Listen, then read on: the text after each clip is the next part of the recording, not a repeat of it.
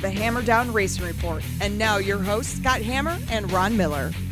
Welcome, race fans, to the Hammer Down Racing Report for Thursday, February or February, September, September 29th. Race season's not that far away, Scott. I'm confused. What what show number is this? I think I'm dyslexic. 052, Ah, come on, man, you can do better.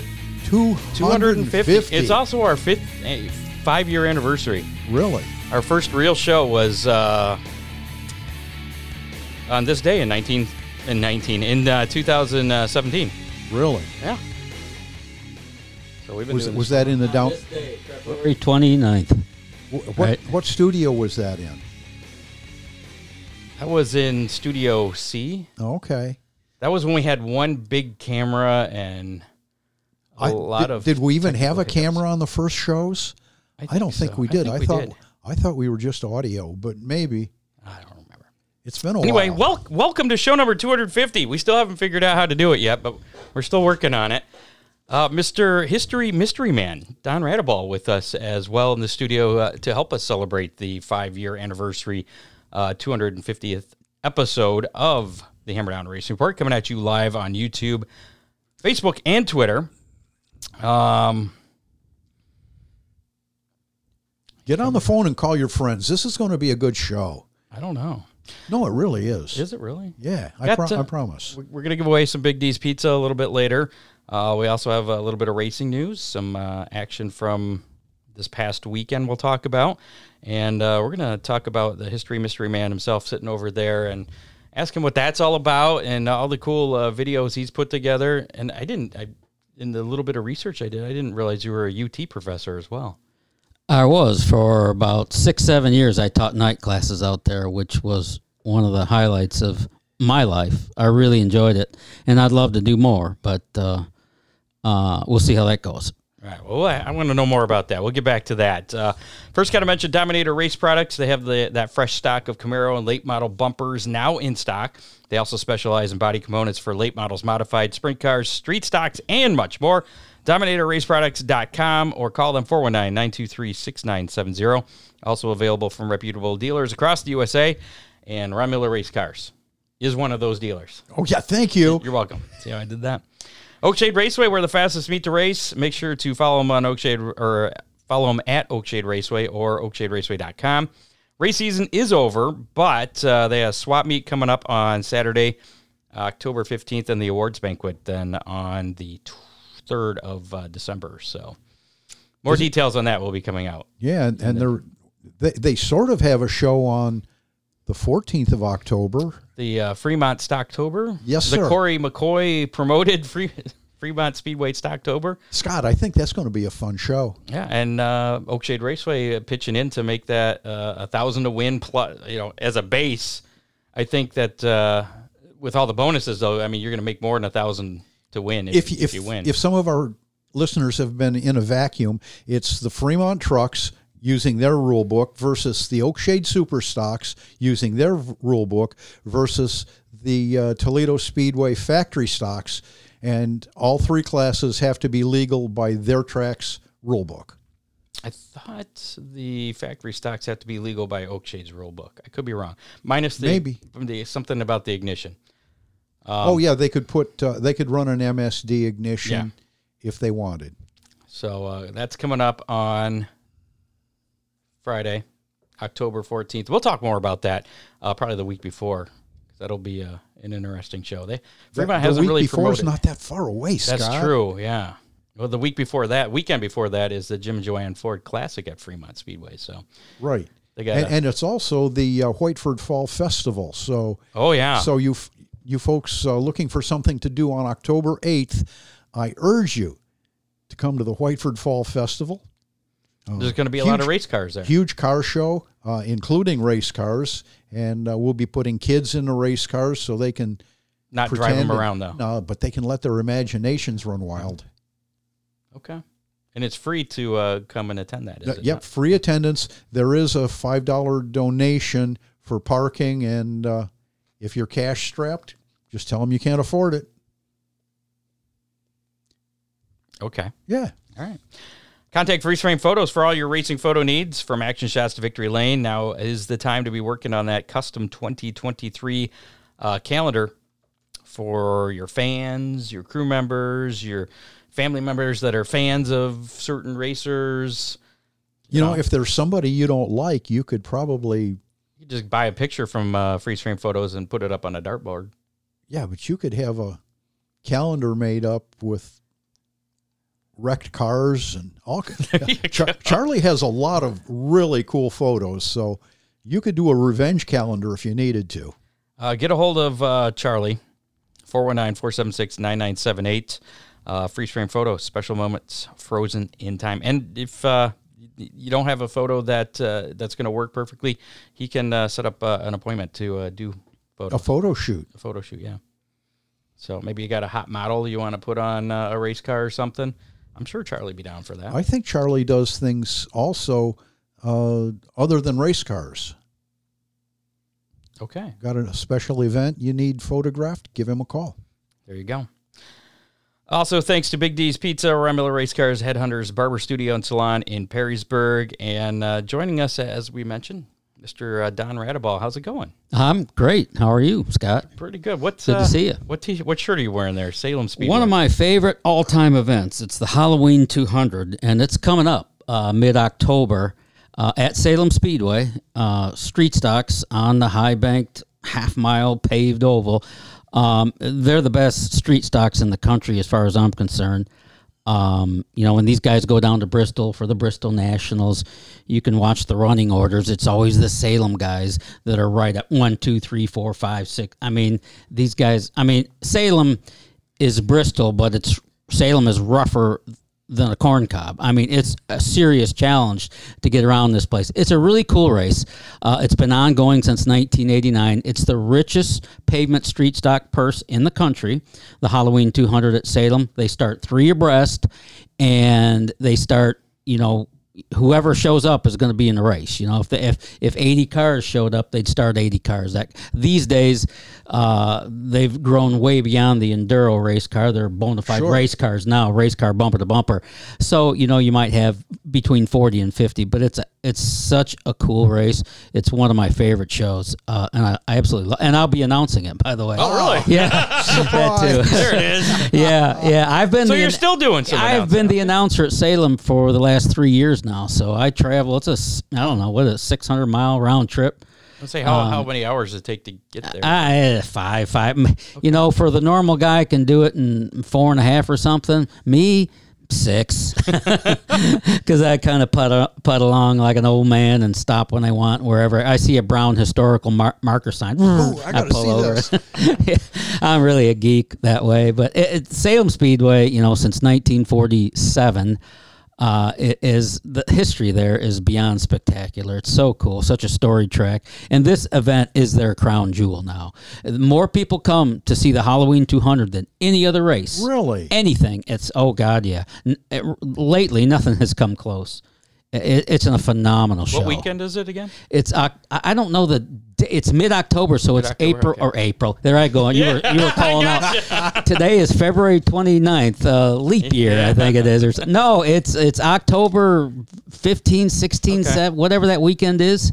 It's So a there you go. You Sunday afternoon. The, the Fremont race Friday night, and then uh, head to. it's a Sunday afternoon show. There you go. So, So- well, and you could drive real slow then all day Saturday to make it in time. It's such a cool race. I'm telling you, I, I absolutely love it. And I'm gonna give I give a ghost tour of the track because it's we're getting close to Halloween. Um, yeah, I give a ghost tour of the track. So we, we all carry around these little tiny candles. And last you know last year we were thinking we might get ten or twelve people. Man, we it, it was I think more than hundred signed up. I don't know what's and then it rained, but I don't know what's coming this year. Uh, but there, there's quite a bit of interest in it, and uh, you know Salem, eleven drivers have lost their lives at Salem over the years. So, Right. you know there are points of interest all the way around that storied track. Um, yeah, it's it's it's really I, I love the place. Before we get uh, t- in- into too much detail of Yeah, I didn't here- mean to do a Salem no, that's commercial. fine. I'm That's sorry. fine. No, it's fine. This show's Uh, well, about you, send, Don. Send him a bill. See, that's a nice thing about doing a track a podcast. We can go on and on forever, or we can be as quick as we want. But Yeah. uh, give us a, a little bit of uh, your background in racing. Uh, let's just start out with the racing part of things because you got so much going on. Well, I know you guys are attached to Oakshade Raceway in a big way and Fremont. I know Ron's building a lot of those truck chassis for Fremont. Uh, it started for me at Fremont Speedway, falling asleep under the covered grandstands when I was a four year old kid, you know, there to see my hero, Rollie Beale. Uh, by then, he had actually moved on to USAC, but that's where it started for me. My neighbor would take us down to Fremont Speedway. My hero was Rollie Beale. It's all I wanted in life was to meet Rollie Beale. Then my parents got divorced, very traumatic thing, and my mom married the guy that owns Rollie Beale Sprint Cars. So it was like, oh, my, Dad, get out! He couldn't leave soon enough, man. Uh, n- not really, but um, it, it, was that's the way it worked out. My mom married the guy that owned a sprint car, and suddenly, as a little kid, I was thrust into the USAC National Sprint Car League. And my stepdad, Ron Kilman, who owned the Rodeo Bar Special, Right. won the 1973 USAC Sprint Car Championship with Rollie Beale, the, the railroader from here in Toledo. Um, he took me everywhere, I, and, and he knew I wanted to go, and I went everywhere from Williams Grove to Ascot Park to uh, you name it. I went. It, it was such it was so cool. Our our love of racing uh, is very similar. When I was six years old, my dad sponsored cars and owned one car at uh, Raceway Park, and he'd take me to Raceway Park, six years old, drop me off at the front gate, and uh, he'd go on out back and take care of business. And after the races were over, pick me up. Um, you certainly couldn't do that today. Yeah, I was going to say that's a bygone era. Who, who, It- who takes their five and six year old kids and dump them off, and I'll see you at midnight. You know, it's so cool though. But but like you, I'm sure you had one of those little plastic cars, and and you probably played with that plastic car under the grandstands. I, I know I've talked to dozens of people who shared the same experience at the old Raceway Park.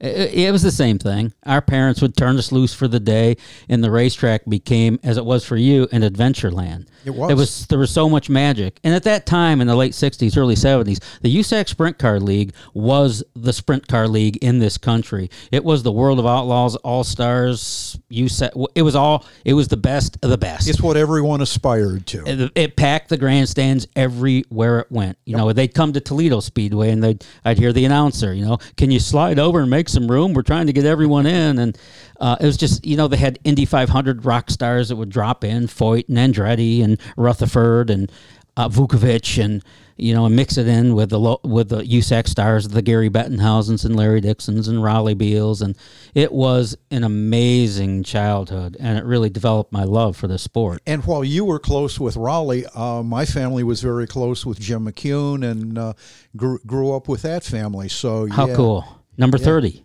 Or 88? 88. Was there, did he wear a number 30 for a while? Or am I? Um, it's I- okay.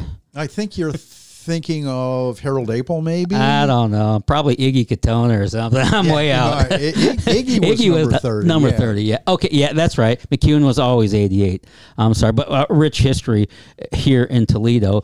And, and Jim, you know, was uh, was a heck of a wheelman, too. He was. He was good. I remember watching him And. His car owner, Donnie, and builder, uh, Donnie Litton, uh, lived not real far from us. So obviously, I spent a lot of time there. Besides my dad's service station, where two or three cars were already parked. Yeah. Yeah. Uh, a lot of things in common, Don. Yeah, it's so cool. I love it. I've got And- two and- Ron Millers here. And and we couldn't have grown up in a better time. Oh, I, I I can't agree. Racing, you know, uh, it's it's awesome today. Uh, I I do think um, as cool and as awesome as racing is today with all the technology we have, um, it's great. It's so much fun to watch. Uh, but for me, going back to that era, it was more. I'm not going to say it was more exciting and better racing than it is today, but to me, it was more interesting. And I'm I'm going back to the era before me too, when the men that climbed in those open wheel cars without power steering, you know, they reached out and and pumped the handbrake, eh, or, or the no- pump, the me- mechanical fuel pump, and, and, just pulled a- the handbrake. And just a little loop behind your head. and I'm and exactly a little roll bar behind Yeah, your head exactly. and and uh, you know open face helmets of course and you could actually see and I do remember this as a kid the open face helmets of course but what was so there was so much character to that because you could actually see the expressions on their face I mean can you you can't even see the driver now Well, you and- might see the little and- bubble of a and helmet. just a t- just a t-shirt. Oh, No, no, no driver's suit. seriously? I mean, can you imagine? It's no wonder they came by the tens of thousands to see these gladiators. But you know, I, I just the, the air. I Look mean, at these stupid guys wearing T-shirts in these cars. I, I mean, Mobil oil T-shirt, yeah, with cigarettes rolled up in the sleeve. You know, I, just a, a phenomenal era, and, and you know, so many men didn't survive that era too, uh, and they really helped pave the way for the superstars we know today. So, so back to you. How did you, from your childhood, get into uh, uh, announcing and then working for for ARCA? Um, I uh, uh, when I, I got in late, I got in the game late because I never announced till I was 32. You know, most announcers are doing it in their 20s. You know, and they get started early. I got started late. Uh, I was going to Toledo Speedway and local tracks. And no offense to those still living, but I'd sit there in the grandstands and I'd listen to those announcers and I'd say to myself, well, you know what? I, I I think I could do better than that guy. I don't I don't think he's very entertaining at all. I think I can do better. Now put your money where your mouth is, right? Long story short, I went to the Bowling Green Mall in the dead of the winter, back when they'd put all the race cars on the mall floor. Uh, I remember those days. Oh, I, I, I thought that was cool. But anyway, Earl Baltes was there with all his Really? his bodyguards or all those people that were around. I don't know who they. Well, I said this is my this is my one chance. I walked up to Earl Baltes. I swear to God, I got on my knees and I said, "Sir, please." uh, You don't know me, I know, but I just I want I want so bad to announce. If you just give me one one chance, one I swear, I, and I'm going on and on and on, and then he's looking at me like I- I'm a complete fool. and then there's dead silence, and now I'm just thinking, oh my god, I've just embarrassed myself. like I did for sure. But then he looked at me and said, "Well, I tell you what, come on out for the USAC Sprint Car opener in March. I'll let you do a heat race." And I said, "I'll be there." You know, I was the first guy at the track that day. I swear, there was him and me. you drive the water truck too?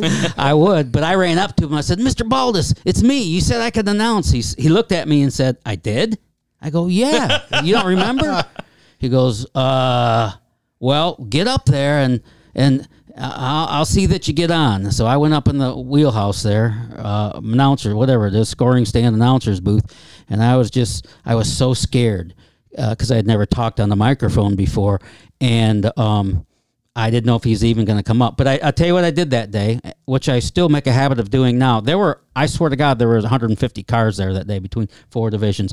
I went around to every car there and took notes on every team there in case no matter what race I got, I was going to know something about these guys. And he went up, he put me on for a USAC uh, a sprint car eight lap heat race. I remember Benny Rapp was in the race. I think.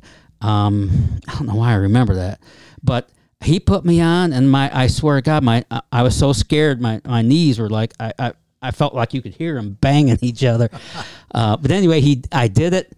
Uh, I summoned the courage and I did it. And then he came up to me and put my arm. He put his arm around me. He goes, "Here, son. This is Earl Baltes." He goes, "Come over here and scratch your name and number on the wall over here." And they were putting up new. They had just put up new drywall. It hadn't been painted yet. And I bet it's still there, but I wrote my name on the Eldora Speedway wall and phone number about three feet wide. Big letters. Big letter. I'm sure they covered it up, but and then I came back for a show, an all star race, and then uh, Max Warnock, the promoter of Portsmouth Raceway Park, was there and said, "Son, you want a full time job?" And I said, "Yep, I'll take it." He goes, "Don't you want to know where it is?" I go, "I don't care. I'll take it." And so for three years, I drove to Portsmouth Raceway Park on the Ohio River from Toledo, Ohio, just to yak on their microphone, just to get started, just to get my opportunity. Great, great racetrack. Oh, I love and, that and wonderful promoter. Uh, yeah, abs- I never had. You know what? And you going back to your early days in the sport, you reflect back, and those were my best times. Literally, I, I had so much fun. But that's how it started for me. I hope I didn't go on for way too long on that. So how, how'd you get involved with uh, ARCA then? Well, I had been announcing, and then I started. I got finally, I got more local. I was doing Lima Land on Friday night. Uh, Earl hired me as his full time announcer. Finally, at Eldora, I was Eldora's announcer in 1996. I was there one year, and um, That's when I started at Millstream. really, Yeah. Because I was I was uh, before Eldora, like about '93. I was doing Lima Land, uh, sometimes Fremont on Saturday, and Millstream on the way home on Sunday. Uh, and then Eldora creeped in, and I was doing that uh, more more full time. Well, well, every time they raced. Scott, So- Scott, you probably replaced Donnie. Uh, I think Wade was actually. Wade Unger. Yeah, Yeah. was Yeah, down he's there. awesome. The he- Australian yeah, announcer. yeah. Yeah, he was just kind of coming in when I was getting out. Anyway, so yeah, so so um, I, I was doing that, and then I, I guess making a name for myself locally. And Ron Drager, the president of ARCA in 1996, called me and said, "Do you want a PR job? Our guy is going off to be a do TV on ESPN. Ray Dunlap." Sure. And I said, uh, uh, uh, can, can I call you back on that? and you know why? Because my dream in life was to be the announcer at Eldora. I didn't want to leave. That was all I wanted out of life. And I couldn't believe it actually happened to me. But I wasn't going to leave Eldora. And then um, Ned Jarrett reached out to me, believe it or not, and said, Don, you ought to think about taking that job at ARCA. I think it would open some doors for you that maybe you can't see right now. But you, when you consider where they go and what they do, I think it's a wonderful opportunity. So I called Ron back and said, Yeah, man, I'll, I'll take the job. So I was uh, their PR director for uh, 22 years. Wow. And and that was a great era that I went through, Yeah. by the way, the Frank Kimmel era. And Oh yeah. uh, it was so cool. So when, when did you uh you and ARCA part ways then? I left ARCA in June of 2018. Did Char is that is Charlie in your job now? Yeah, yeah. Char- Charlie okay. Crawl has Yeah, has the job I had. It's so much different now, though. The, the PR director back then is way different than what it is today. I mean, NASCAR owns ARCA, Yeah. so things change in a big way. Just as NASCAR was coming in, I was leaving, and I didn't leave because NASCAR was coming in. Um, that wasn't it at all.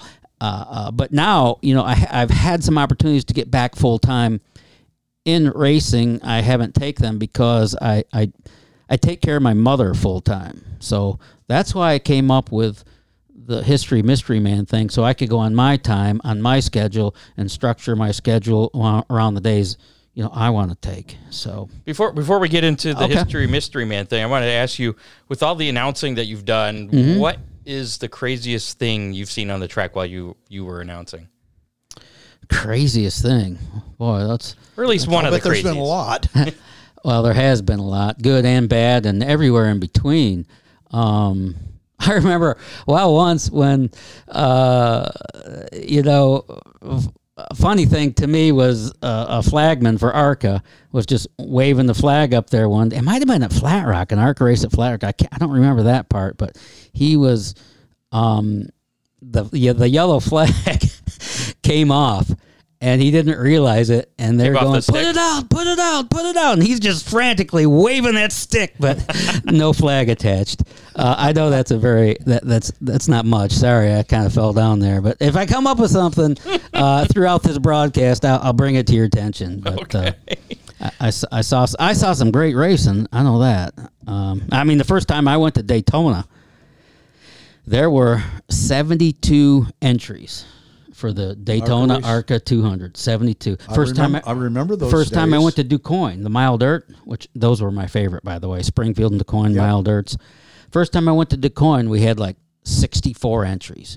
And man, it was tough. You had to make the race. You had to work your, you know Oh, what yeah. off to make the race. Absolutely. It wasn't just show up and you're in. It How did, was- how did it was it just qualifying for for that back then or Oh yeah, straight up. They'd start 41 on those mile dirts. okay wow And uh, you know, but you'd also send more than 20 home. yeah You know, it was tough.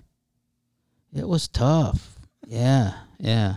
so let's uh, let's talk about the this history mystery man how how did you come up with that name and uh, what is it what's it about Well, I I, I don't really know. That's the mystery. I've not, I haven't figured that out yet. I've even thought about changing my name, but I, uh, you know, I was just doing little. I'm a history geek. Seriously, especially that, American. that's why you history. stop at all the little brown Oh, signs on you know side. it, man. I'm so annoying to travel with. That's why I usually just travel alone because nobody wants to deal with every brown historical marker sign every six miles.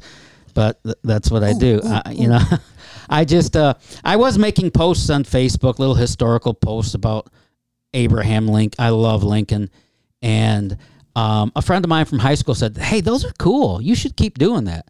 He goes, "You should get your you know, you should you should blog. He said you should blog. So I checked out all the blog sites and I called him and he called me back a couple months later and said, Are you gonna you ready? I go, Yep, I'm ready. I'm gonna start blogging. I'm gonna start sending my stuff to blogspot.com and blog this and blog that. He goes, Whoa, whoa, wait a minute. You know, send it no, you you have to what you have to you don't send it don't give your stuff away. Create your own brand. Come up with your own name. Create your own brand and go from there. Uh, so I don't know how it came to my mind, but I came up with History Mystery Man, and it kind of stuck. Uh, I th- had thought about recently changing my name, but it's Now, almost, already- you already built that knows brand. you. it's almost too branded now to, to get away from it. It started out as just writing historical articles, and it turned into things I love with video. And if you see my videos, it you know it's nothing more than me walking around with a cell phone. It's kind of embarrassing, but that's how I do it. But but um, I, I I do small town America. I do history.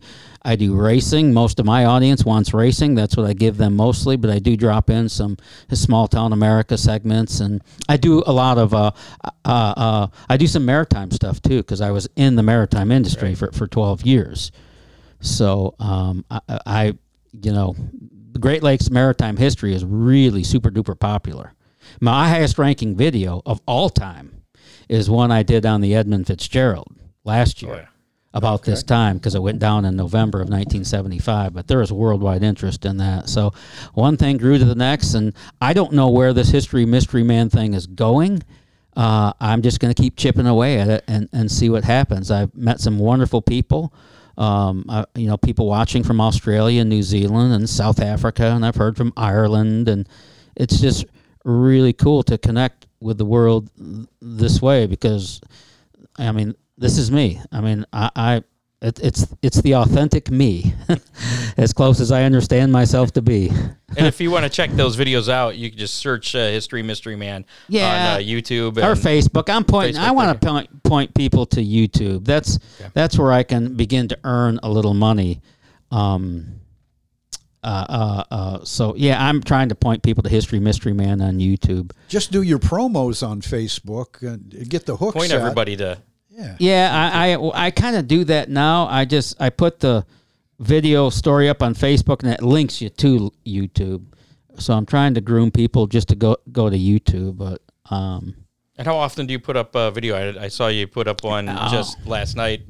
Uh, well, I I'm I'm going to uh, I try to do uh, no less than one a week because my videos they tend to be on the longer side. They're at least 20 minutes, so they're actual movies. So one a week, sometimes as much as two a week. And I've got like a, a- enough content right now to make probably eight to nine more movies. I mean, I was at uh, what's that racetrack? Uh, Wayne County Speedway Tuesday night with Kyle Larson's new high limit sprint car series. Okay. oh, that got rained out. Yeah, which was a bummer, but There was a lot of people there. oh my god, uh, the sprint car field they had was awesome. However, it got rained out, yes, but I got my interview with Kyle Larson, so I was cool. I got what I came for, you know. That Uh, ought to be a big and, one. and on I got YouTube. I got out late. I got or I got out early because the show was canceled. So I went to downtown Wooster and I, I combined it with a little small town thing, which is it'll be done tomorrow actually, or tomorrow or Saturday. Which one, the Larson or the Wooster, or both? They're they're good. It's combined. Combined, okay. It's combined. And you know, i- i- you know, a lot of people don't know who I am out there when I'm trying to interview drivers, and they're busy and all that. And drivers will decide they're too busy and they won't interview with me. Like, no, I don't have time right now. Well, you I- need to have a History Mystery Man shirt. I probably up. I do. There you go. I yes, I do. I do. You need to have an apparel I- trailer I- with there's you a, wherever There's you a go. lot of things I need, but my my point is, Kyle Larson. So I've had, I've interviewed him four times. He has never ever turned me down for an interview. wow. I mean, it's four, but hey, you know, Yeah. he's Kyle Larson, who I think is the greatest driver in America right On- now. on- and I, I mean, some people amazing talent. uh, I, yeah, beyond. I mean, the skill. I think he was just. I don't want to say he's not learned it and perfected it along the way, but he he he's born with something that other A- people don't He's have. an AJ Foyt, a Mario Andretti. He's he's just got. Where, where natural would he talent. rank in like the all-time driver? You know, like those drivers uh, Ron just mentioned. Uh, Is he the best ever, or who would you say is the Yes. best ever? Okay. I would say Carl Kyle Larson is the best driver I've ever seen in my lifetime. There is no one doing what he's doing, and what I mean by that is, you know, running as well as he does. He's the defending NASCAR Cup Series champion. Uh, signed his new contract with Hendrick, but nobody's doing. You got Cup drivers coming over and playing with sprint cars here, there, and everywhere, but nobody is winning. You know, he climbs out of his cup car and goes to a World of Outlaw race and He wins and he- wins a dang race. He didn't win. Uh, was it Tuesday night? I think it was Tuesday night. uh, Wednesday night. Wednesday- Last yeah, night. you're right, last at night at- Atomic, at in a Atomic. in a late model. yeah, he was up to the top Correct. five, and then he started falling He- back. I didn't say he won them all, but the, but the fact but he has one in the late model. he, he I was at Eldora with a, a World of Outlaw late models early spring this year. He won the dang race. Davenport, all the heavy hitters were there. Uh, so no one is, you know, these guys like to play in their sprint cars and dirt cars every now and then, but nobody's going to the big leagues of the World of Outlaws, Lucas Oil uh, late model series, and actually winning. You know, But Don, he's the one that was kind of a, a groundbreaker uh, with drivers running in different series. If if you look recently, you know the the Cup drivers were in a cocoon, and that was all they could do. And he broke ground by running in all those different series. Tony And- Stewart kinda did that, and- and though, Mr. too, Hen- but, but Mr. just in the Hen- sprints. But Mr. Hendrick gave him his blessing to do it, and now you see these guys uh, honing their skills on dirt because they think it helps them uh, in the Cup series. I, I, it must. I mean, so he was going to run his high limit sprint car tour at Wayne County Tuesday. As you mentioned, Scott, he was at Atomic last night. He's at Tyler County Speedway in West Virginia tonight in a dirt late model, and then of the they, he hillbilly. goes from there right to the Cup. Where, where's Cup at this weekend? I don't even know. Uh, Ta- Talladega. oh, is it Talladega? Oh, oh got to see that. He's been at Millbridge. His- his- the little, the little uh, Yeah, he, he's midgets fun to there. he's fun to watch at Millbridge. yeah, he, he does that. He does it all. I mean, what hasn't he raced? He's so he's so cool. I really admire that guy. Um, I, I it's it's hard for me to walk up to Kyle Larson and ask for an interview. Hey man, I'm the history mystery bad guy. We, you know, but but you know, I said I know, and I it's usually the same thing with me. Man, look, Kyle, I know I'm a pain in the ass, but just like if just two minutes, if you could, he goes, you're not a, pa- you know, you're not. Come on up here, you know, and and then that settles you down that you can get the interview you want. But uh, I, I really, really admire him. And yes, if I had to choose one guy, I'd say he's the best driver. You know, I'm really, I don't know if maybe the best driver in the world just because nobody's doing what he's doing. Now, when I say that, Formula One people balk and say, hey, they're the best drivers in the world. And maybe they are. I don't know. But I'll tell you what, I- I'd turn that around any day. Put a Formula One guy In a dirt in, sprint in a car. sprint car at, At Wayne Eldora- County on a Tuesday night. Eldora. And then we'll talk. Send him to Eldora. Okay, that you pick one. I, Oak Shade. I don't care. you know, I mean, I I think he is just a, a fascinating character, and he's been super kind and courteous to me, and I'm so grateful when I can get my little cell phone camera in front of Kyle Larson. My numbers go up. It helps my cause, what I'm doing. you know. If maybe if I could get an interview with Ron Miller sometime, my numbers might explode. Yeah, I don't know. Yeah, I, I don't know. I don't know. But uh, it's Try it and find out. yeah. So I've, got, who? I've got stories that go back a whole lot deeper. I, than you would be his. very interesting to interview because we have similar pasts. You know, you grew up like I did, and and we grew our love for the sport in the same way. You know, so Twenty minutes ain't going to cut it. no, No, you'll Not need a at all. longer video. I'm for that. talking Ma- way too ma- much Multi here, um, multi-parter thing. Uh, who who's the most entertaining driver you you've uh, interviewed as far as the interview portion of it? because Because you know some driver entertaining. So some Um, drivers, you know, are they give like yes, no, yes. You no know who's answers really and- cool? Uh, have you ever heard of a guy named T Mez Thomas Meseraull, Oh, yeah. the sprint car driver? Yeah. he's awesome. I was I was at Eldora for the Four Crown Nationals this past weekend, covering Kaylee Bryson, the young lady doing so well, and I was just kind of hanging around in Meseraull's pit, and this has never happened to me, but he came up to me and shook my hand. I mean, he didn't know who I was. He just saw me there and said, "Hi, I'm Thomas Meseraull." Uh, What, nice are you, to- what are you doing in my pit? he didn't know. It was just I'd never heard a driver, you know, come up to me and introduce himself to me, which is cool. I said, and that opened up the door for me. Hey, can, can we get an interview here? Can I talk to you? He goes, absolutely. So he was really, really super entertaining. Ken Schrader um, is is beyond beyond awesome. Um, I I don't know that there's a more down to earth, uh, uh, real human on earth than Schrader, and he's so dang funny. A couple you years know? ago, we had Kenny Wallace on, and that one, Oh, that was yeah. that, yeah, that one was a hoot. He was on your show. Yes, Oh, how cool! He didn't come in here. No. He, I know, but you had him. You had him on the phone, right? Right. yeah. He, he's he's he's a very. I just did a show on Kenny Wallace racing his modified at Limaland earlier this summer that would that, that did very very well. Yeah, entertaining wise, Kenny Wallace would certainly rank Yeah. right up there. Yeah, for sure. So what uh, what do you enjoy uh, most about putting those uh, the videos together? I mean, do you do you prefer doing just the history ones or the racing ones, or is it the same? I, I'm I'm such a history geek. If I could just get away with history and small town America, which I love, Maybe you should make like I- two I do channels. it. Like I- I know. History Mystery Man Racing Channel. it's History too much Mystery- work. No. I can't keep up with what I'm doing now.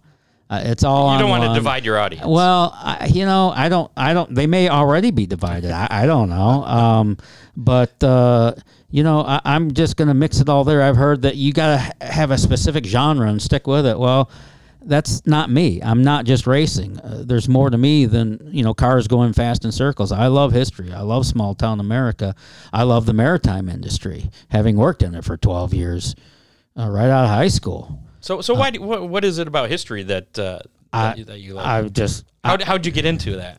I um, went to the library when I was nine years old, and I came home with a children's biography on Abraham Lincoln, and uh, it was a pretty big book for a little kid. I thought.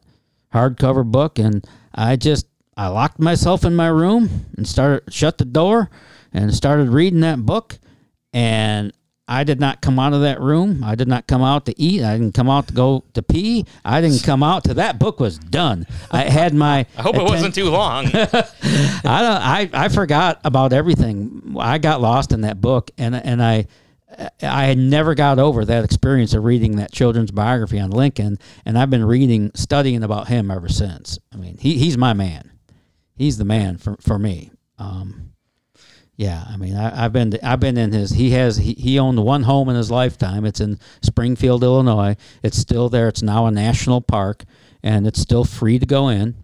do you have an uh, episode on him? I, I, I do a few, but I think I w- I've been in his home more than he was in it. I mean, I, I, I just uh, so the history thing. I don't know. You know, um, you know, people say you should always live in now and look ahead, and I'm spent a lot of time looking back, but I gotta, love that. You got to learn from the past so you don't repeat the same well, mistakes. That's true, and uh, we we cannot even begin to know where we are or where we have a chance to go without understanding on some level where the hell we came from. that's it.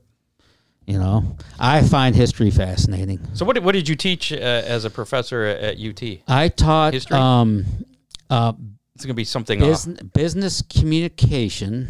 I still don't know what that is, but I I, I taught it. Um, uh, but the what, the thing I got pretty good at was I, I taught um, media writing, which is the, the the difference between writing for television and writing for radio, or writing for uh, uh, print. Print. Yeah. Um, so I did that, but mostly it, it, it got into uh, public presentations, which was teaching the students about public speaking, getting up in front of a class, and getting somehow, some way, on some level, comfortable with it. Uh, our producer says uh, Larson won his heat race and he's he? going to start on the outside pole of the Hillbilly 100. today. Awesome. Hillbilly 100, that used to live at Pennsboro. Yes, and now it's at Tyler County in West Virginia. But yeah, I am a forever Kyle Larson fan, and I yeah he's he's the best in my book. And he's he's still relatively young too. Yeah, yeah. I mean, I mean, he's not 16 or like some of these kids that are coming in, but no, he's he's he's in the middle of his career. You know, You know, as cup careers go, he was actually a little on the old side getting in. yeah, what, what, do- what do you think about uh, about drivers now kind of having to bring a sponsor with them to get a, a ride? And, and especially you're seeing it in the ARCA series. Yeah. What, Yeah. six- 16 years old and they're running speedways. Well, if you're coming at 16, you're you're not coming with your own bag of money. It's, it's someone you, else's. You can bet on that. but um, yeah, it, it's it's it's a new era. I mean, if you want a good ride in ARCA, if you, I mean, you you've got to have the financial connection, whether it be a wealthy family. And I saw a lot of that. Rich dads bringing their kids to ARCA, and they could live there, you know, for a few years. But if their kid didn't move on, you know, they'd say, okay, I, I, I spent about five million. I'm I'm done. Six million, I think it is. So we're done. But I mean, that's just the nature of the beast now. There are still a few stories out there where kids coming, bringing their helmet bag and getting that opportunity. They are very rare now. You have to have the connection. Even if your last name's Earnhardt anymore, doesn't matter. Right. You got to have the backing. But Chase Briscoe. Chase Briscoe went and slept on couches at Cunningham Motorsports and swept the floor. And Briggs Cunningham took a liking to the heir to Procter and Gamble, but took a liking to that kid, got him the ARCA ride, and then you see where he is way. now. Right. Yeah. So, have you ever uh, been in a race car? Yes. Like, raced Well, I did race go karts at Hasselback okay. Speedway in Fremont. oh. Yeah, but uh, I, I I was in a race car uh, one one time. One time. And how'd you do? Oh, it was at, it was the De- remember the Detroit Iron Class at Toledo Speedway, the quarter mile. I do. Well, they had about it was my Randy Cornett let me drive his car, you know, because I helped him one night, and uh, there was like forty cars there, and I had never done it before, and you know, I didn't know, I hadn't have a clue. I was all by myself. I had no help, but I did make the feature and just barely from my heat and started dead last. I made about three laps, sailed over one of those tractor tires, came down on the front end, both tires exploded, and I drove slowly, cautiously, you know, away around turns one and two back to the pit, blowing my horn, man, that I had done it. so I, I'm going to say, did I ever race? No. Well, Let's it sounds like you did. Well, okay, if you want to count, you had fun. Yeah. Well, no, I was scared to death actually. but uh, another one of those knees knocking together moments. Yeah, yeah. So that, those cars, man, they didn't have anything in them. I don't even know that thing had a cage. It did not have a cage in it. There were no like uh, sidebars in the side. A, might have had a roll bar or something. I think there was just a roll bar behind me. But if you got hit in the side, were you, you were wearing, in trouble. Were you wearing an open face helmet no, a t-shirt? I, I, did have a full face helmet okay. and my black leather jacket. Were those in the Sonny Adams days or the? that was cool, the, man. Was that Sonny Adams days or Herb Adam or Herb? Uh, that had to have been Sonny Adams days. Okay. Yeah. Yeah, so no, I, I never raced. I, I, was too chicken butt to race. I mean, growing up as a kid uh, in that '60s and '70s, you say, I mean, I saw drivers die, and it, oh, yeah. did have an effect on me. It scared me, you know. And yeah. yeah, I don't know if I just don't have the courage for it, but I knew early on that that's not what I wanted to do, you know. So no desire to get back in a uh, a race car after that Detroit Iron not. incident. Not even with all the safety equipment they have today. No. No. So uh, Royce says you were pretty awesome in a go kart. I, I, I, I, I thought I did pretty good. I won the first race I ever entered. Really? Was this a dirt track? No, it was a road course in Has- Hasselback okay. Speedway in Fremont, Ohio. I had a Margay Pro X chassis. Um, I, I, I thought I did well. I thought I did very well. I thought I had a knack for it, but again, you know, when you I flipped one time on that thing uh-huh. and flipped bad. And, you know, they don't have roll cages, as you know. And I got tossed out, of course, but it bothered me. And I thought, you know, I'm, and I hurt myself. I hurt my back, but I was okay. But I said, you know, this, this isn't going to be for me. But I thought I did well. Um, when I crashed and I was laying on my back on the pavement, I remember looking up into the sky, and one of the first races I saw was Royce Cornett because he was there. looking down. Him and Bill Schneider were looking down oh, at boy. me like, "Are you dead?" oh God, no, no. Um, so you're sticking to uh, being the media guy and just uh, doing the. Well, interviews. I mean, my racing career is for is over. You know, my I'm I'm doing some. I've been. This is probably my last year announcing at Salem. Um, the announcing part doesn't hold the magic for me like it once did. It was so cool and so much fun for a while, but now, you know, I, am gonna I'm gonna play history mystery man. I'm gonna see where this thing goes. Uh, but beyond that, I, I I don't really want anything out of this industry in, anymore. I've been, I, I spent 30 years full time in the industry. That's plenty. Uh, I do have interests, as you know, outside of racing, and um, so so yeah. No, my my racing career is, for all intents and purposes, over outside of the history mystery man. All right. Well, if uh, you ever miss it, I'm, al- I always look for help uh, at Oakshade to, to help me Well, uh, announce. well, uh, if you were like couldn't be there, you were. s- I mean, I live here in Sylvania, just like you do. If you couldn't be there, I mean, I would. I would absolutely go out and cover you or something like See, that. Scott does- don't- and guess what? And the good part is, I don't want your job, dude. so, Scott- but I would cover you. That's if needed. okay. Scott I'm does, sorry, Ron. That's all right. Scott does double duty. You know, he races. How do you do that? Racing and it's a lot of running. He doesn't even. I even made a video this past week just to kind of document it. I've been doing it for like 10 years. And Seriously, you you like- you race your super stock, So right? yeah, so I go. Or I- Thunderstock I, we or start whatever the they are? show, Super. and then a couple races before my race, I'll have somebody that I've already lined up that helps me. He steps in, and I run back to the pits, get all suited up, get in the car, go out do my heat race, get unsuited up. Hopefully, I didn't break anything, and then don't have to do any post race stuff. Otherwise, my crew chief kind of handles all that. I run back up to the tower. Well, I take off my fire suit, run back up to the tower. Good until feature time. After uh, late model feature, usually I run back down, get back in my fire suit, do my my my feature race, take it off, go back up to the tower, and finish off the night. Now that's a cool story. That's the stuff I look for. As far as little side stories and cool stories like that with flavor, that's There's got no some- history there. though. I don't care. It's got serious flavor to it. You're the only human on earth I've ever heard this story from. Um, so when you're in the car for the heat race, is someone covering you on the mic? Yeah, Okay. Yeah. Who's that? Just various people. it's various ver- various people. like the fan drinking Budweiser. like, hey, look at him. Sometimes I can do that. exp- aspiring All you gotta do is talk, that- right? yeah, exactly. It's not too hard. So so someone does fill that space for Yeah. you. Oh yeah, they take over. If you ever can't be there, I, I'd I'd run out there. All right. And dude, and keep in mind, I don't want a job. That's okay. I don't I- want a job. but- I'd rather race than do the announcing thing. would you really? Oh yeah, Don't tell Pam. I know. Pam, if you're listening, never close And you've your been the earmuffs. announcer at Oakshade since when? 2000. Wow, that's a long tenure at one track. Yeah. That's awesome. That's very. I, I that's resisted. I resisted the urge to, to do the to get into racing, as far as owning my own car until 2013 at least. So I held out for a while. He Rare. had That's a, 22 years. he had a test Yeah. drive in a late model for Yeah, this guy made me run run his late model. I didn't wreck it though. no, just darn near Why not? scared the hell out of me.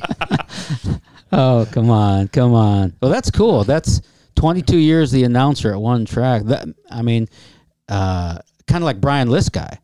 Yeah, I mean, been he's around been forever. announcing at Fremont forever. Well, you know uh, Rick Eshelman. Of course. He uh, he was the announce. He was my predecessor at Oakshade.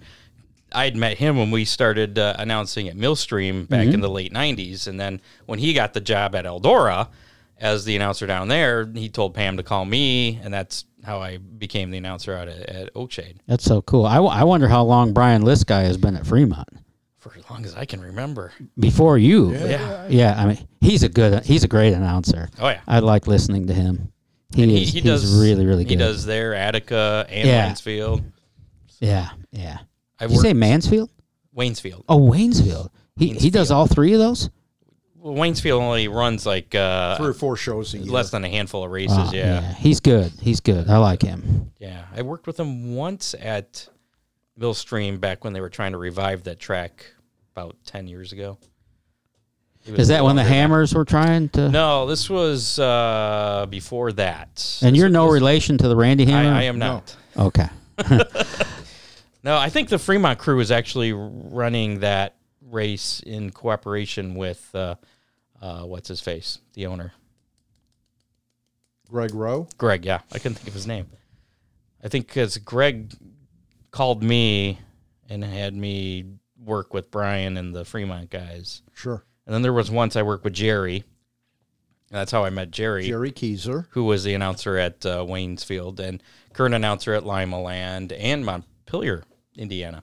And you even worked with Larry Jewett, didn't you? I did not. I thought you shared the microphone a couple times when he came up to visit. Maybe when he visited, but I wasn't really. He was just visiting. Oh, okay. I don't think he was working. But uh, so once again, we I don't want to make this about me, but uh, once again, how can people get a hold of you if uh, they have an idea for for uh, you know something to, for you to check out, or uh, maybe there's a driver to say, "Hey, you want to interview me?"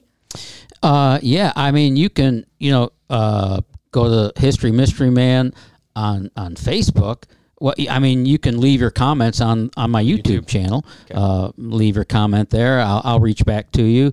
Uh, you can message messenger me on through the Facebook app, and I answer everybody too. I mean, Even Ron. You you do Facebook Messenger? is that, I is that a thing, I or did I?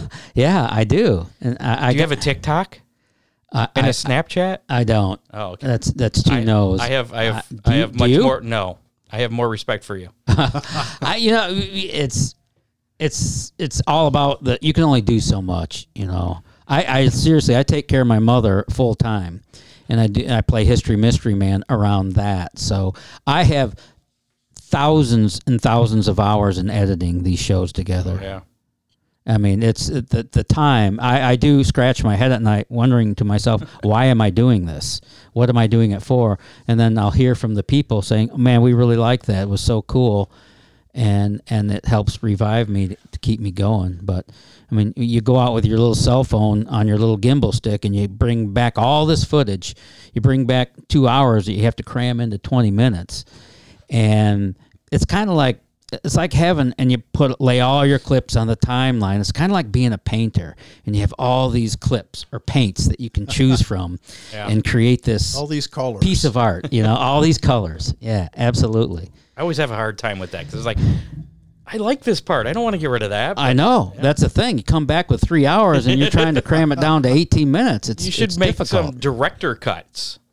You know, release do maybe if you're you, you don't have any new uh, videos to to put out, you go back and revisit. Do you keep all the raw footage, or is that? I do not. It's, Okay, ju- it's never just mind too. It's too much. Never It's- mind. I do save the uh, the finished piece uh, on a separate hard drive, but it, the, all the raw footage, you know, I don't. I don't know if there's my computer's not big enough for that. Neither is my brain. All right, well uh, let's let's move on here and, and knock out uh, some uh, racing roundup and some racing news. Uh, don't want to keep you too long. Season, Oh, I'm fine. I'm. season's getting It is. It, Winding we're, down a it little. Yeah. Oakshade Raceway, uh, last race of the season out there this past Saturday. Rusty Smith uh, picking up the win in that uh, Sportsman Modified Dirt Duel. That was a pretty cool deal. It was, and a sportsman won, and a, and a modified was second, and they were very competitive time wise. Good show. Modified was third. I think uh, Carter Murday was. Oh, he second. did. He snuck by. Yeah. Fisk Fisk finished uh, third. Scott, Fi- Scott Fisk. Yep. I don't think it was Shannon. Scott Fisk. Shannon Fisk. There you go. Uh, yeah, they had uh, they ran Sportsman and UMP Modifieds in a combined class for the first time at Oakshade. They had 40 cars show up. wait a minute. Sportsman racing with the modifieds. Yes. Yeah. It's a A lot of, sportsman lot of trash talk going on. The cars, other than the, the the sportsman cars having fenders, were really pretty similar. Uh, on same tires, pretty much same engine rule. Is it like an eight-inch Hoosier Comanche kind of tire? Well, it's an eight inch uh, E-mod tire. okay. So that yeah, they were On Similar. the, they were on the same tire. Yeah, but are the rules pair up? Do the rules pair up? The cars were competitive with Okay, one another. that's interesting. It was there was some they tried it was a thousand to win deal. A bunch of sponsors put that together. So uh, Rusty Smith uh, actually picked up his second win in a row in the sportsman class. So uh, I think that having more familiarity with the track kind of helped out the the regular sportsman guys. Did Gabe Mueller race? he did, Did he? And uh, he won the Dominator Superstock feature. No surprise there. I really like him. He, he's an awesome, awesome dude. He's a nice guy. He um he won the Limaland Championship this year in his Right. first year, and I think he finished second at Eldora. Did he not? Or Right. They were disappointed that they finished second because uh, rained out. I think the The last race. champ- yeah. Oh, I, did it really? So he didn't get a chance to take a real run at it. right he was down just a handful of points. Wow.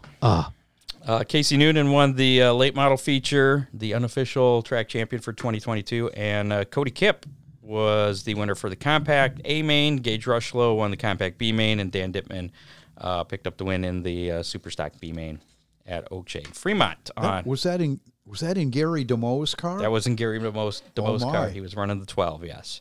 How long has Oakshade been racing? I mean, how long has that track been there? 70. 76, I believe, was Wow. the first year. I thought it was 73, but you Oh, I thought you were going to say 76 years. No, 76, 1976. 1976. Yeah, not that long. Oh, well, Not as old long. as not as old as some people. Careful. Careful. He did the whole circle. I yeah, think he I hooked was himself including on myself. that I was born before that, so okay. Uh, Fremont Speedway on Saturday night. Zeth Sa- Sabo picked up his first career 410 uh, sprint win Oh, that's cool. at Fremont. There, Jamie Miller, uh, sixth win of the of the season in the 305s. He also picked up a dirt truck win, his fifth win of the season. Is In that a- one of your cars? In a truck built by Ron Miller Yeah, Race. Cars. He was bragging about that earlier. Yeah. My, Take my cheap shots where I can.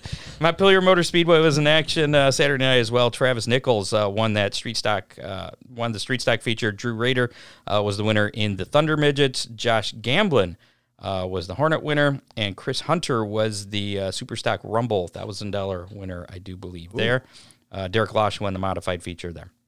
Uh, by the way, Montpelier has been around. A while. It goes way, way back. One of the oldest tracks in America, if I'm not mistaken. Really? It- it I mean, way, way, way back. It's a fun trace track, fun track to race on. Yeah. Um, Eldora Speedway this past uh, weekend, lot, lot of action there. Tyler Courtney. You were down there, weren't won you? the All Star race. Justin Grant won the sprint car race. Uh, Logan Seavey won the USAC Silver Crown, and the midget victor was Chris Windom. I'm just going on memory. Am I right? Uh, you're doing uh, Saturday night, right? Oh yeah, I'm sorry. That's all right. I was gonna- I was going to start with Friday. Rico Abreu was the World of Outlaw uh, winner there. Mike Mitchel Moles uh, won the USAC midgets, and then Saturday was Chris Windom in the midgets, uh, Justin Grant, this uh, USAC sprints, Tyler Courtney in the All Stars, and Logan Seavey. in the There's an echo Crown. in here. It- there is. It's crazy. How'd uh, how'd Kaylee uh, finish? The, Kay- Kaylee struggled um, in both the midget and the Silver Crown car. She had never raced a Silver Crown car at Eldora, but uh, on that, you, you it, it, it's not something, as you know, Ron.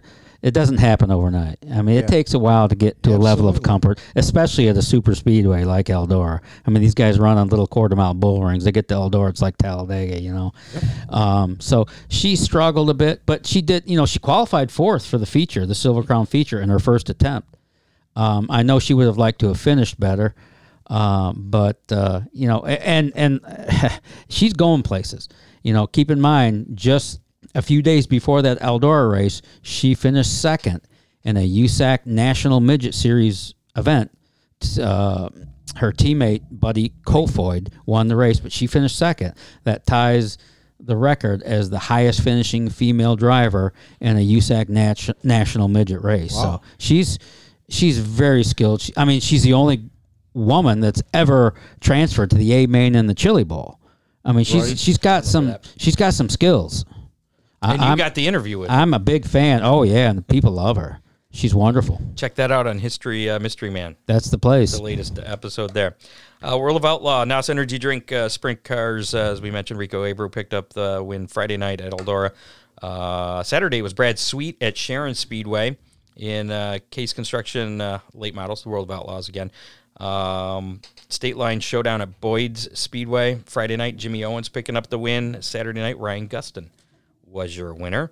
Lucas Oil Late Model uh, Dirt Series, the Jackson 100 this past weekend at Brownstown Speedway. Hudson O'Neill won Friday night with uh, Tim McCreadie picking up the win on Saturday. NASCAR action. Tyler Reddick picked up the uh, win in the Auto Trader Echo Park Automotive 500 at Texas Motor Speedway. That was plagued with some weird tire issues. all day long. Yeah. Boy, that was Well, What? Like I missed it. What? What, They what, kept what cutting happened? tires down. tires, tires. Tires going down. And the, the guys leading the race would cut a tire down. Just Which ones? Was it a specific right front? I mean, oh, no. oh. I mean, like, was it the right, Right- front right tire? or the- rear, I think. right, right- right rear or or frequently left fronts. They couldn't. Oh, that's a new one. yeah, Yeah, it was weird. thir- Thirty laps seemed to be the the edge of tires going crazy on somebody's car. And there was some uh, tempers flaring too, and NASCAR handed out some penalties. We'll we'll talk about here in just Well, a bit. Alex Bowman, did he have an incident? Because he is did. under concussion protocol, and not racing this yes, weekend. that's one of my news stories. I'm sorry. Darn it! Got Steal ahead my of you. thunder.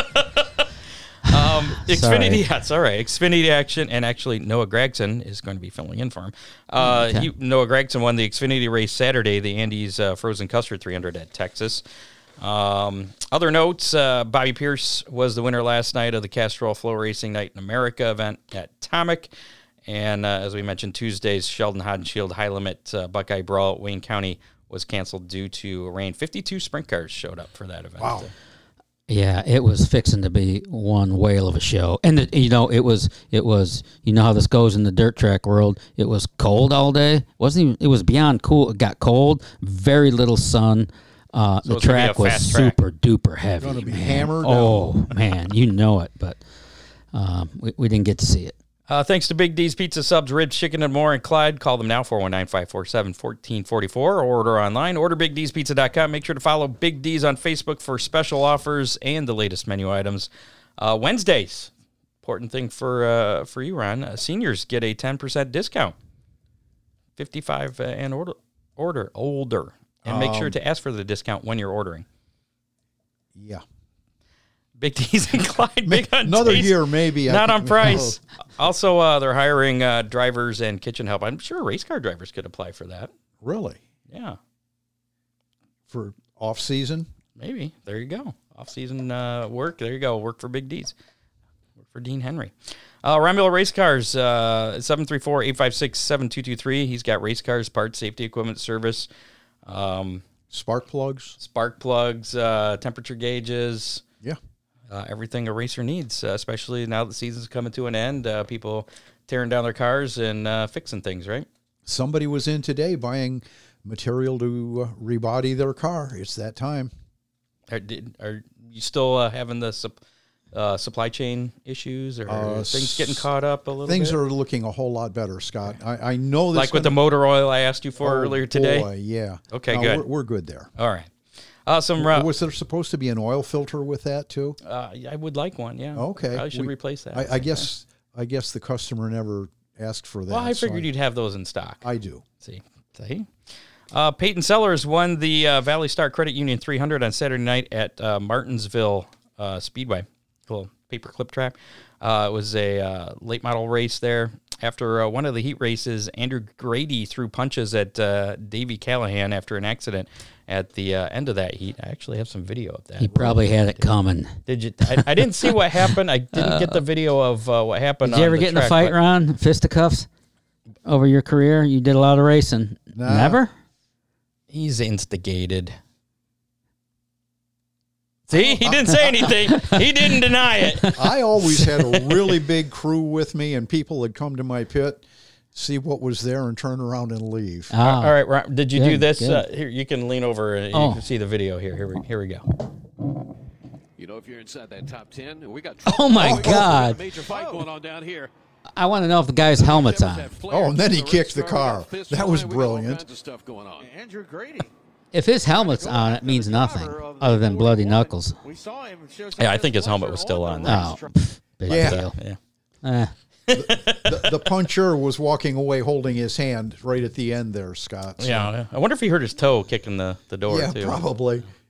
Um, no further uh, information on any of that though. you remember when Michael S- Simcoe did the judo oh, chop jumped his through the windshield, through that the Toledo windshield? Speedo. That was classic. Oh, my- and that- they still they play still that. I know, it, yeah. yeah. That's, that made it to ESPN, and Did he expect that he was going to go through the windshield? I don't know what he was thinking on that one. That was, that was a good. he went feet first. They Yeah. got to give him credit.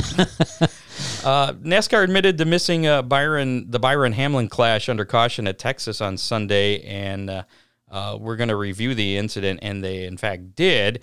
They uh, fined William Byron twenty five points, or fined him fifty thousand dollars, and docked him twenty five points for spinning Denny Hamlin under caution in uh, in that race. Byron drops from third in the playoff standings to below the cut line. Uh, Hendrick Motorsports has also been docked 25 owner points as well. Byron admitted after the race the contact was intentional, although he didn't mean to wreck Hamlin. And Hamlin was kind of pissed because he didn't get his position back. Wa- Wait a minute. Wait, you said the contact was intentional, but Yeah. he didn't mean to wreck him. He didn't mean to wreck him. He just meant to, to bump him. Okay, all right. It sounded like an Earnhardt comment to me. I just wanted to rattle his cage a little. Yeah. I didn't mean to stick him in the fence. Uh, Willie, or uh, excuse me, Ty Gibbs was also uh, fined. He got fined seventy five thousand dollars and docked twenty five points for door slamming Ty Dillon on pit road during the uh, Cup race at Texas. Crew members from other teams were nearby when Gibbs hit Dillon's car, causing it to swerve. No crew members or officials were hit. Uh, they also penalized Gibbs 25 uh, driver points and docked the uh, 2311 Racing uh, 25 car points, the, the owner there for tw 25 owner points uh, for that.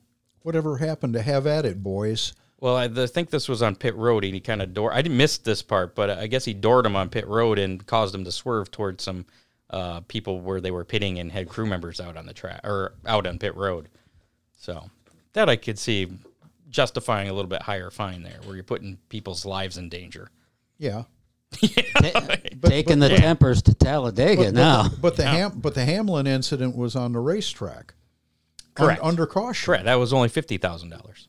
See, twenty five thousand. Again, what happened to have at it, boys? NASCAR's changing their mind on that? Oh, I don't know. well, you're not allowed to fight anymore, are you? I mean, it's, Oh, I don't know. Eh. Maybe if it's in front of the grandstands. Uh, That, that was Earl's big deal. Yeah, there you go. Uh, Lane Racing. Do you hear about this? Uh, they announced uh, last Friday, uh, this past Friday, I, should did. say, that they parted ways with driver Cap Hunt Henry and uh, crew chief Zach Myers. Uh, Lane Racing stated they do plan to finish out the season with the All Stars, but no further explanation was given. So uh, the last three races, right before the last three races of the season, they part ways. Something weird. I, should- I should yeah, have he was talked high in the points, Oh, Yeah. too, wasn't he? Yeah, he was doing pretty good. Yeah. So Yeah, I, I, I read that, Scott, and I, I just I did not understand. It made made no sense. And I, I saw a post from uh, Cap because I'm friends with him on Facebook as well, saying that you know, kind of to him he was shocked. It, it kind of came out of the blue too. So I don't, I don't know if there's more. I'm sure there is more underneath of there. Uh, that must something. There always is. Yeah. But cutting ties that late in the Uh, season, yeah, it doesn't make sense. Kind of just ride it out, huh? Yeah, wait. To th- Fremont uh, is the last race of the All Star season, and that's next. Yeah, next weekend for the Jim Joanne. Is that the final All Star show? Yeah, they wrap up their season there at uh, at Fremont. Um, did you see the Kyle Legru, Legru uh, crash I did not. video? Fremont Speedway. Well, uh, Corey McCoy he put Kyle Legru in uh, his uh, dirt truck on Saturday night, The number thirty six. and he was involved in a scary crash that was streamed live on Facebook. I I didn't grab the video for that. If you want to see it, you have to be friends with Corey McCoy, and because it was streamed live there, where you could see the emergency person. He I guess uh, lost consciousness like three times. He got hit right, in the driver's door, and uh, he lost consciousness a few times, and and the paramedics are like right there in front of the camera, and you hear everything that's going on. It was uh, pretty crazy, pretty scary deal. But uh, I guess he uh, got a concussion and uh, and bruised up, but otherwise okay. So, and Corey is done uh, putting people in his trucks. He Yeah, says. yeah. So- I told Corey if he wants the truck back together, get a hold of me. And and that which which one? the the old 911, The one which is the uh, 36M. Yeah, I told him if he wanted it for the end of the season races, we'd we'd work on it. But he was pretty adamant that Yeah, not yet. not yet. Uh, the uh, 2023 IndyCar Series uh, schedule uh, has been released. It includes no new tracks, no new events uh, subtracted either from uh, 2022. Uh, but there are a few tweaks to the 17 race slate this year. The season, or yeah, this year the season began on February 28th. Uh, next year it's going to shift one week later to March 5th for the Grand Prix of St. Petersburg. The Chevrolet uh, Grand Prix of Detroit moves uh, from Belle Isle to the streets of downtown Detroit, back to where it used to be years ago. I think there's the only time I went to it was in the streets. that was downtown. Uh, so that's pretty cool. Other than that, no real news uh, from IndyCar. Other than Jimmie Johnson Jimmie Johnson, uh, has, yeah, has said that he is done running IndyCar full time and that he may he wants to do the double, the uh, Indy he, he Memorial pick, Weekend he double, may pick and choose a, a couple of events. He's not retiring from racing, but he's done racing full time IndyCar. He may run a, a Cup race. He may come to He wants to do the Coke 600 and the uh, Indianapolis 500. maybe he can come to Oakshade. I'm sure no, nobody's going to kick him out. Um, as uh, was mentioned earlier, Alex Bowman, who was uh, last in the playoff standings, is going to miss Sunday's Cup race at Talladega due to experiencing concussion-like symptoms. Uh, that was just announced this afternoon. Noah Gragson's going to fill in for Bowman, and it sounds like he's got to win next weekend, assuming he's cleared to race the next weekend to uh, be able to continue on in the playoffs. And finally, Gary Heller, father of uh, 1999 Oakshade Raceway 360 Sprint champion, passed away last Thursday. He was 79. And that's That's all Todd's dad. Tad, Todd's dad, yes. Okay. Yes. Um, now it's time to play uh, How Many for a Big D's Pizza. Last week's How Many was how many sportsmen and modifieds would be at Oakshade on Saturday. There, there were 40. That was an, an amazing car Yeah. count. That was a lot more than what I thought we were going to have. Isn't Rod- that common at Oakshade? A whole bunch of cars. Uh, It's kind of come down. It's kinda like your trademark, recent- isn't it? Yeah. There's usually Compared to other tracks, where Oakshade is still still up there. still up there, but it, Everybody's feeling it. it, it it's not two in the morning kind No, of no. Yeah. crazy. Yeah. Uh, Roddy Schroyer, who was in the studio last week, he was closest. He picked 38. You picked uh, 36. I picked 37. So I guess I was closer than you. So I wasn't. I was really impressed with the number of modifieds that were there. yeah, I think there was only 13 sportsmen, and the rest were 27 modified. Right. So, Maybe, maybe that's going to play into what cars race there in the uh, future. maybe I don't know. Uh, Melissa Hubbard Hulbert uh, was our uh, listener winner. She picked Really? 40. Uh, Dean Henry actually also picked 40 as well, uh, but he owns the pizza place, so I'm sure he can He's- get free he- pizza whenever he wants. He got the black flag. There But you good job, Dean. Um, I'll tell. Oh, yeah, Dean knows what's going on there. Okay, I'll have to talk to Dean after the show. Yeah. that's about the Cap Henry stuff, I believe. Uh, but uh, yeah, Melissa Hulbert, you have 30 days to claim your pizza from uh, Big D's Pizza. Get a hold of me or Dean Henry or uh, or Big D's uh, to claim your pizza. This week's how many? A chance to win a Big D's pizza next week. How many dirt trucks are going to be at Fremont on Saturday night? Oh, well, you won last week. Well, I did not win. Roddy did, but I yeah, but was- you came in second. I'm going to say th- 28 because I was going to say 29, but Corey's not going to be there running his truck. So You want to chime in on this one? No, I'm not up to speed on the uh, Fremont trucks. So. I'm not either. So oh, really? Oh. a- Well, I'll make it easy on you. I'm going with 26. look, Dean picked my number too, so that's good. You're going with 26. Yes. Okay, 25. 25 for Don. Ooh. Okay. I figured he'd go right in the middle. Uh, if you'd like a chance to win a uh, Big D's Pizza, put your guess in our Facebook Live comments or the YouTube Live. Uh, if you're listening to us on the podcast on Spotify or Apple Podcasts, uh, we'll give you until Saturday, four o'clock Eastern time, to uh, get your guess in. Just uh, you just got to pull up our Facebook page, find the Facebook Live broadcast from Thursday night, put your guess in. As long as it's before four o'clock on Saturday, you're entered to win that Big D's Pizza. Whoever's closest will get that. If we have a tie, we'll spin the Big D's Pizza wheel to determine. And it's not like the price is right. If you go over, it, you, it's whoever's closest. That's right. So there you go. There's your rules. Uh, this weekend's Big D's Pizza Racing menu. Uh, we have Montpelier Motor Speedway, the Harvest Spectacular. Uh, do note they have changed the uh, times for this. Uh, late models, 2000 to win. Ooh. Uh, UMP modified super stock, street stocks, Hornets. Uh, gates open at 1.30, I believe, maybe 2.30. Uh, and racing, they had changed the racing thing to 3.30 for their fall hours. I guess it's a little too early. The track was drying out, so the he Larry Bow was listening to uh, what people were saying. They pushed it back to five o'clock to start time. Isn't he at Gas City now, Larry? he does both. He does And both. Winchester. Oh my lord, I didn't know that. I thought he left Yeah. Montpelier to go to Gas City, but He you're left saying Eldora to go to Montpelier, and then he acquired Gas City and Winchester. And he's like doing all three though. I know Yes. Winchester doesn't run, but a handful a year. But that that's I tell you what, uh, he might be the besides Earl, outside of Earl Baltes, Larry Boos might be the hardest working human in racing that I, I've ever come against. I mean, yeah, I get tired just he- thinking about he him did- running all these places. like those three day shows at Eldora when he was there, he did not sleep.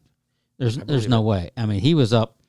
You know, he did everything there between clean out the bathrooms at night to the grandstands to running the show the next day. He I don't know how he did it.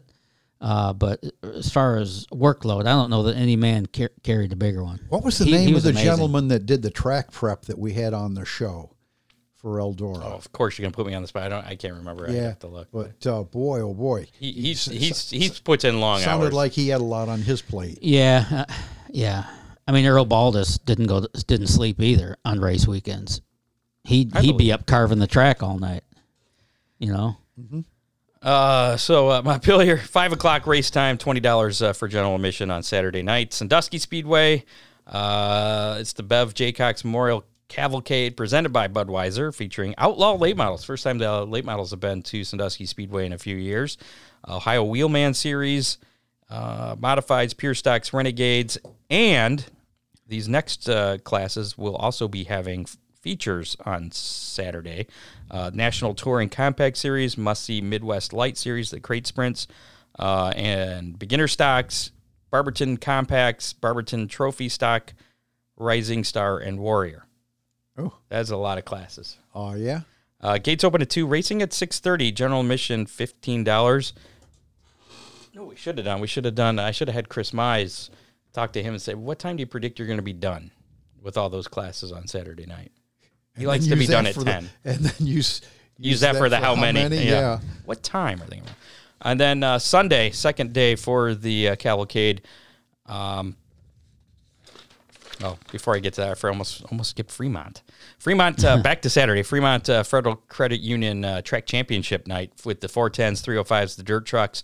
Gates open at four, racing at seven. General admission 15 bucks at Fremont Speedway.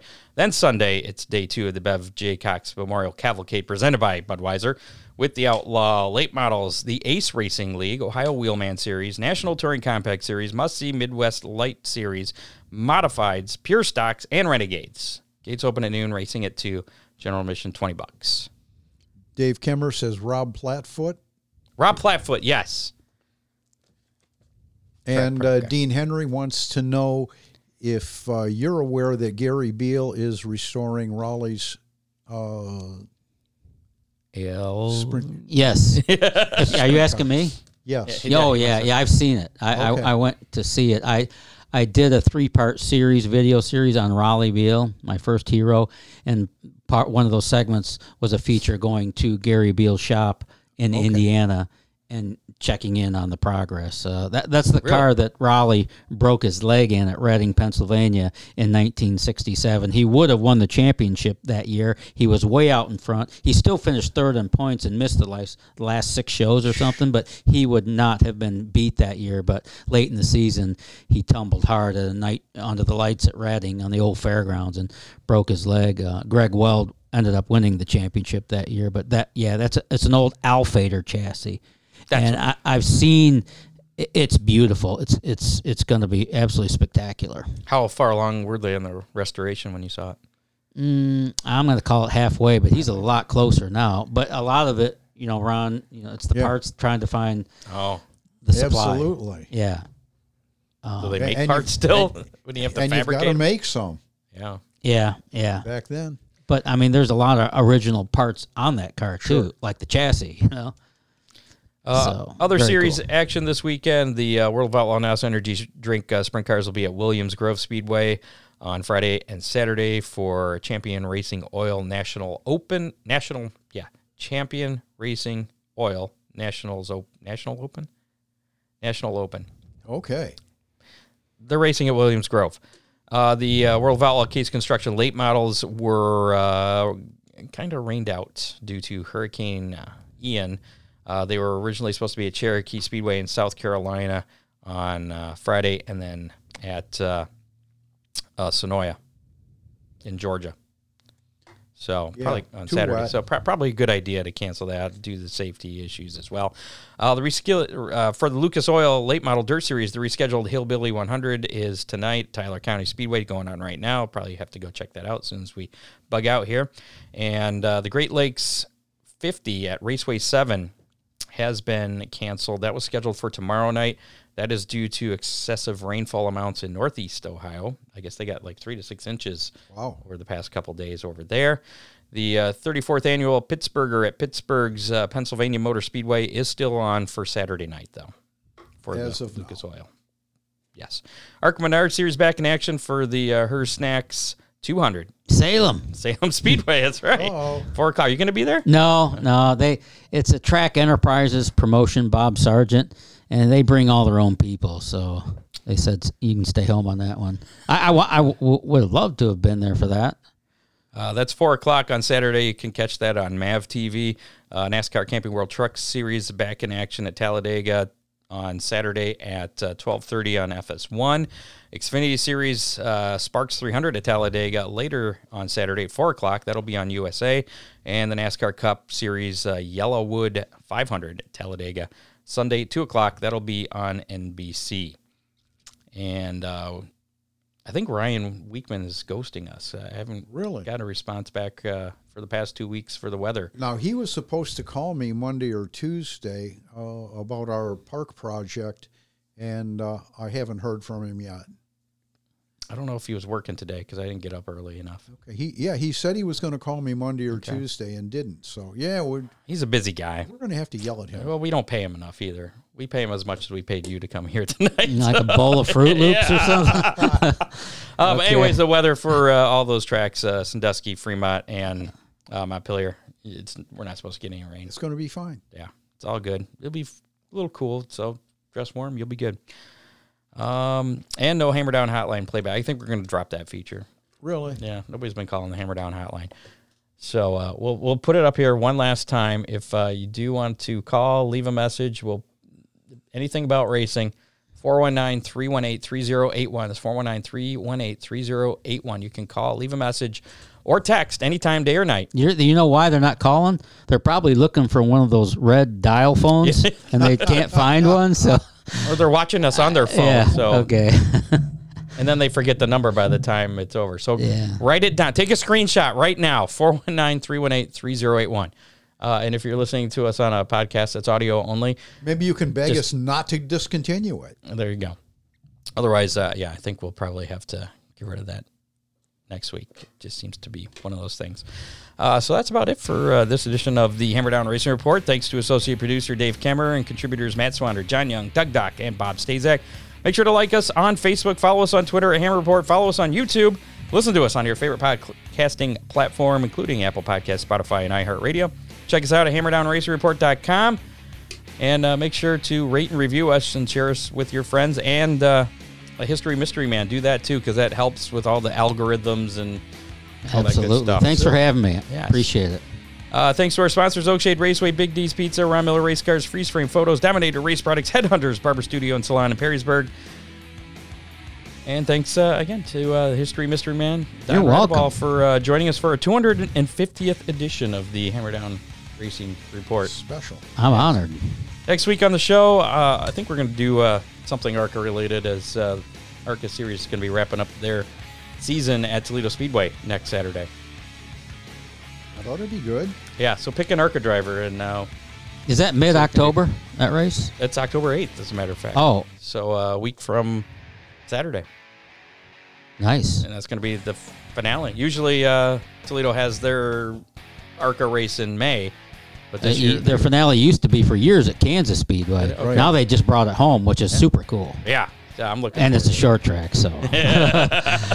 I remember the last championship they had there. Ricky Stenhouse and uh, Scott Speed knocked each other out. It was, ex- and then Justin Allgaier went on to win the thing. It was uh, really exciting. Some household names there. Yeah. Whatever Uh, happened to sneak Scott that. Speed, though? I don't know. That's your homework assignment for next week. What happened to Oh. Scott Speed? Call the hotline. Okay. There you go. Call the hotline. Let us know. 419-308. No, three three one eight three zero eight one. Yeah. That's the one. There you go. All right. That's Well, it. see you guys next week, uh, Thursday, seven o'clock, live Facebook. Happy, happy 250th. yeah, we'll be back for the two hundred and fifty first one. You don't look old enough. I don't look a day under two hundred and forty nine. That's it. See you next week. Goodbye. Adios. You have been listening to the Hammer Down Racing Report, available on demand on iTunes, Google Podcasts, Spotify, or your favorite podcasting platform.